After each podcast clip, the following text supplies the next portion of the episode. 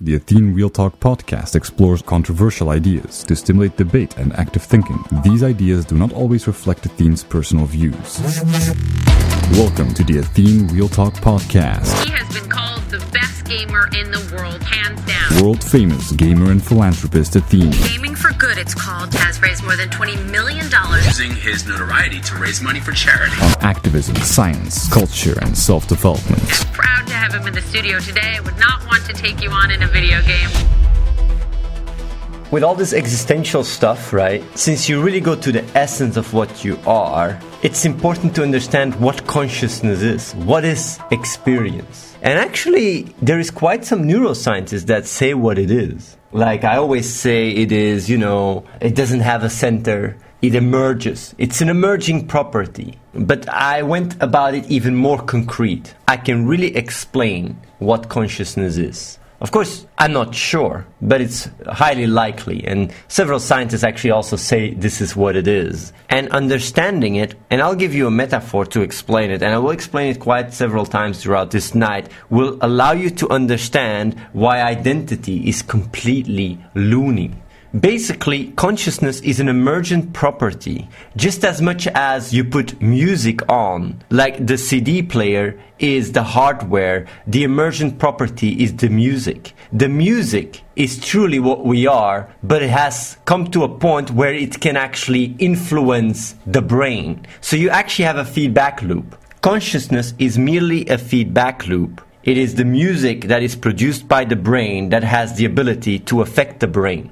And if you truly understand this, then suddenly it makes a lot of sense why, when you have a split brain patient, suddenly the person just experiences two different people. Because it's just like you're playing music, you have an orchestra, you have the people that play piano, you have the people that play violin, they both play together, but once you cut the brain, you have the piano and you have the violin players. The music, both of them, which is your experience, emerges from these separately when you're in a split brain patient. So it's really like the feedback loop. Experience itself is merely desperately trying to find this balance, this equilibrium within itself, and does so by trying to understand itself. But it is not the brain, it is an emergent property of it. And if you truly understand that, then identity is completely dysfunctional.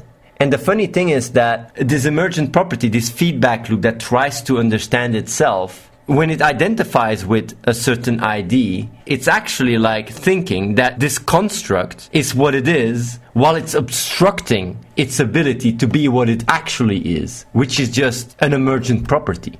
I don't know if you understand that, but this has quite some deep existential consequences. I wonder if people understand what I just explained. I know there's not that many watching, but if you realize that experience as existence, that consciousness itself is merely an emergent property, it emerges from. It's like you put a disc and then you put the music on it. It reads the groove, but it's the music that is what you are. You are the result, something that comes out of it. So if you start identifying with this plate, it makes absolutely no sense. So if you have a music plate and you put the needle on these grooves, we are trying to understand experience and consciousness by looking at the plate and the grooves, but we are the music that comes out of it experience existence is the music and the feedback loop allows us to affect the music plate to give it into a, a, metaphor. So if you identify with a certain id you're truly going against what you are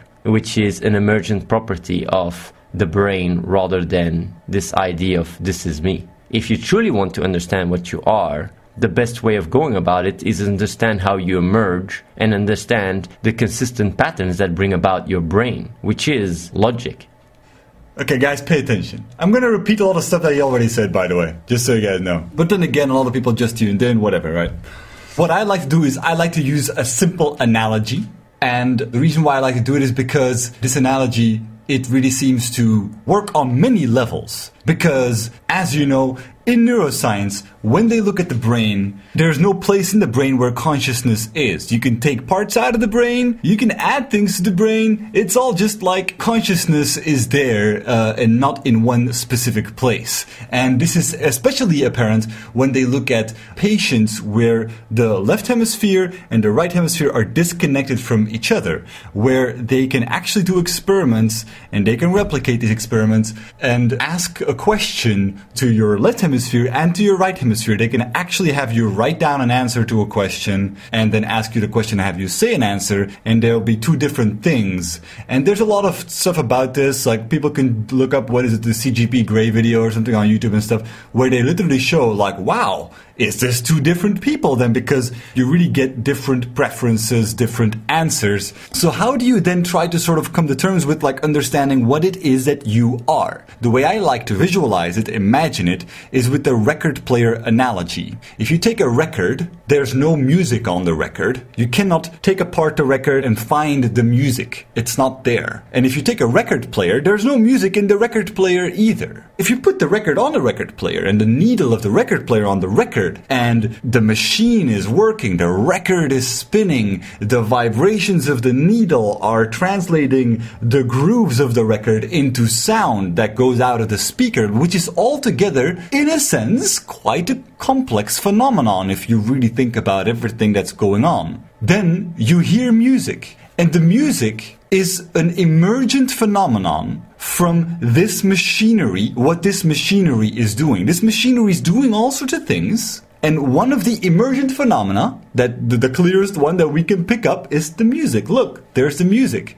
And it would be deluded to think that either the record or the record player somehow has, let's say, a soul that contains this music or something, that whoever is singing in it is in there. And you can find this soul somewhere in there or something like that. No. But that is also what it is like with the brain. The brain is a bit like a very sophisticated record player, where the mechanisms are much more sophisticated than that. And they don't just play music. No, all these mechanisms, they have sophisticated enough intricacies so that they can respond to the music that comes out. So music comes out, these mechanisms respond in a certain way to the vibrations, let's say, of the music that comes out, so that they can actually improve the music that comes out, rewrite the structure of the record to bring out different things and stuff. But all these mechanisms are what they are. They're just different mechanisms. What emerges though, that is the experience. Just like with the record player, it's the music. With our brain, what emerges is the experience. Why can we say that? Because where else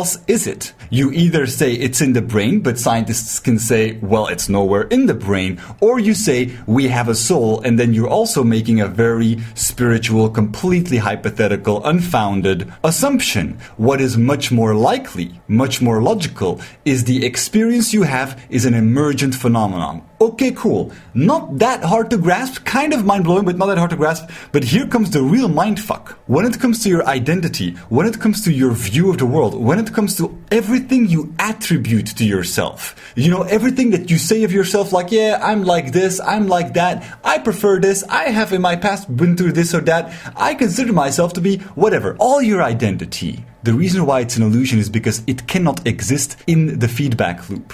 Just like the words of the singer cannot exist in the music that comes out. Where are they? It's just buzz. It's just music. Your consciousness, your experience is just music. The properties that you like to assign to it, the identity you like to put on it, label it with, cannot be in there. So what is your identity then? Your identity is merely faulty programming being written back into the mechanisms of your brain somewhere in a specific part of the brain. You can't even say, oh, I wrote back of faulty ideas about my identity. That's not even what happens because the you that wrote it back does not exist. What happened is one of the millions of mechanisms in your brain wrote back based on the music, based on the intersubjective input. Intersubjective input, yes. Based on the intersubjective Because you see it around you and you assume that that is what you are because you're hearing that track play over and over again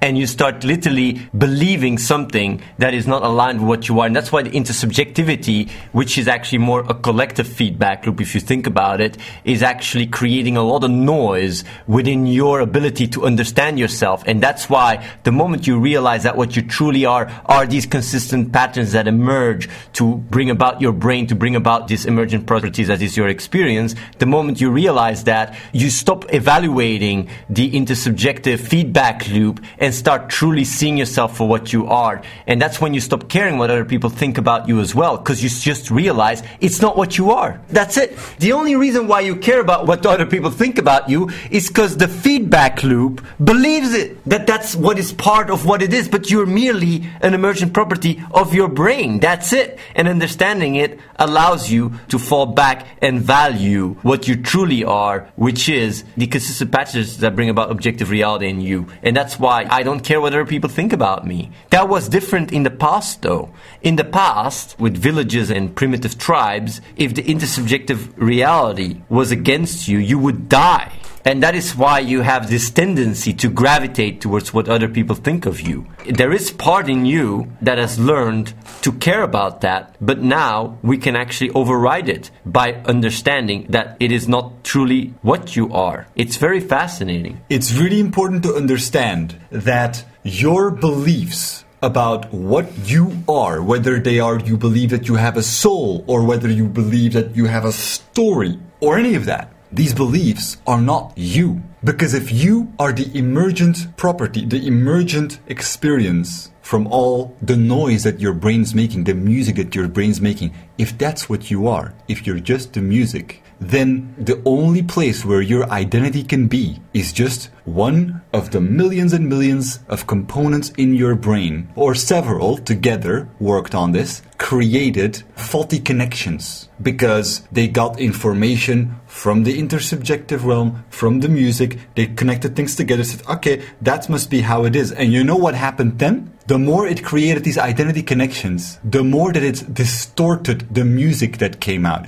Because your brain does want to make a certain kind of music. It wants to make a certain kind of consciousness. That's what it's trying to do. That's evolution. It tries to make a consciousness that helps things move forward. And your identity doesn't help shit with that. It actually distorts it. It actually holds it back dramatically. Because here you are squandering basically the capacity, the incredible capacity that this machine has to understand its purpose, to learn and logically assimilate information and evolve by oppressing it with these ideas of like I'm this kind of guy. I, I don't ascribe to this idea. I believe in this. Uh, I, I believe in that. And these ideas that you're clinging onto and, and preferences that you're clinging onto, like I want my life to be like this. So you don't get to tell me this and that, whatever. The reason why they don't work, and you know they don't work, you feel it. They work sometimes maybe temporarily, fleetingly, for a little distraction or a little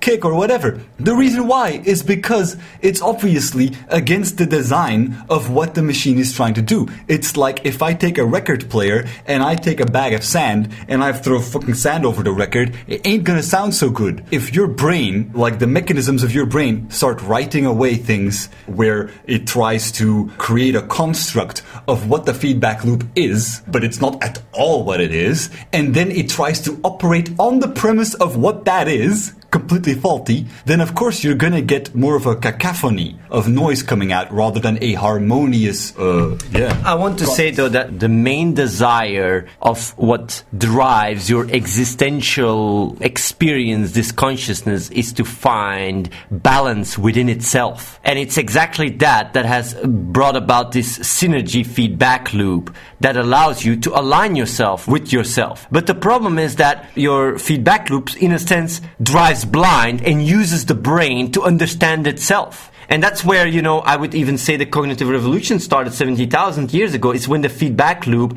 has evolved to such a point where it could question its own existence and understand itself. That's how it led to religion and such. But the thing is, though, if you understand that, you also understand why you even desire comfort. Why do you desire comfort? Why do you desire distraction? It's because this existence is desperately trying to find this balance. And because it's not working, you're trying to really like almost lobotomize certain parts of your brain by focusing your activity to the parts that do synergize, that do have this balance. You do it by taking drugs. You do it by having these kicks because you think this is the way I find this balance. But you know, deep inside, you know that is not it. You know that is not the real answer to what you are. But you've given up. You've given up to try and find the truth. But if you realize that the truth is fundamentally probabilistic, that it is these consistent patterns that bring about your experience, that you understand that you're subject to them, you can start letting letting go all these attachments and actually come to peace with yourself, what you actually initially wanted to begin with. And the funny thing is, you can really lose yourself so much in the noise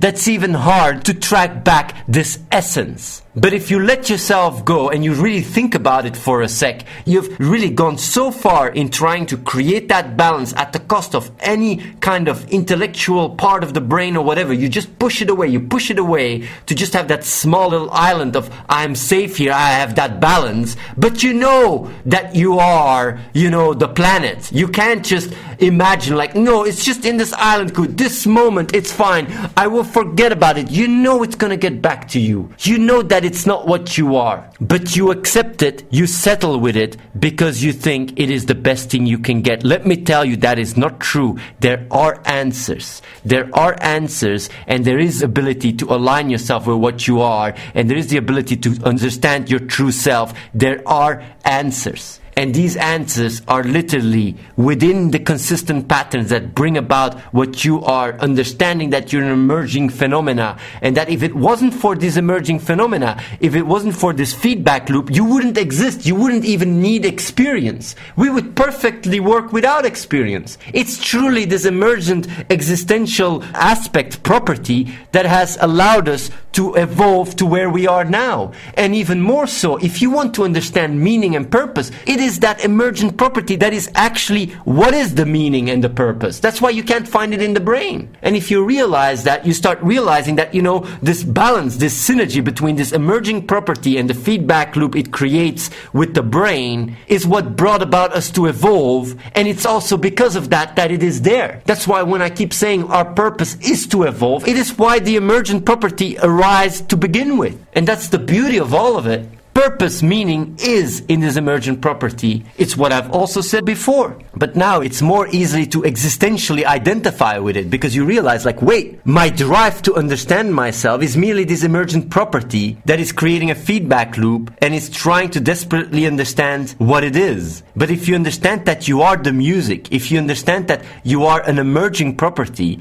you can let go. You can truly let go. You can be detached and therefore see reality for what it is and get a better understanding of what you are than you have ever been able to get and get real answers. Because you know on a fundamental level, it is probabilities. So you accept it. You accept it as part of what you are the beauty of all this, it is a coin. Life is a coin with two sides. On one side, on one end, you want everything to be deterministic. You want this consistency. You want to be sure about everything. You want this line in your life. But on the other hand, if it was for that, you wouldn't need experience to begin with. If it wasn't for this feedback loop, for this probability nature of what you are, you wouldn't have experience. You craving for a soul, for having this identity you can relate to and say, this is me, goes against what you are. It goes against your existence. Because if everything was deterministic, if everything just came after one and the other, then why would you even need a feedback loop to begin with? The feedback loop has risen out of the probabilistic nature of what we are. And that's the thing, you gotta understand it because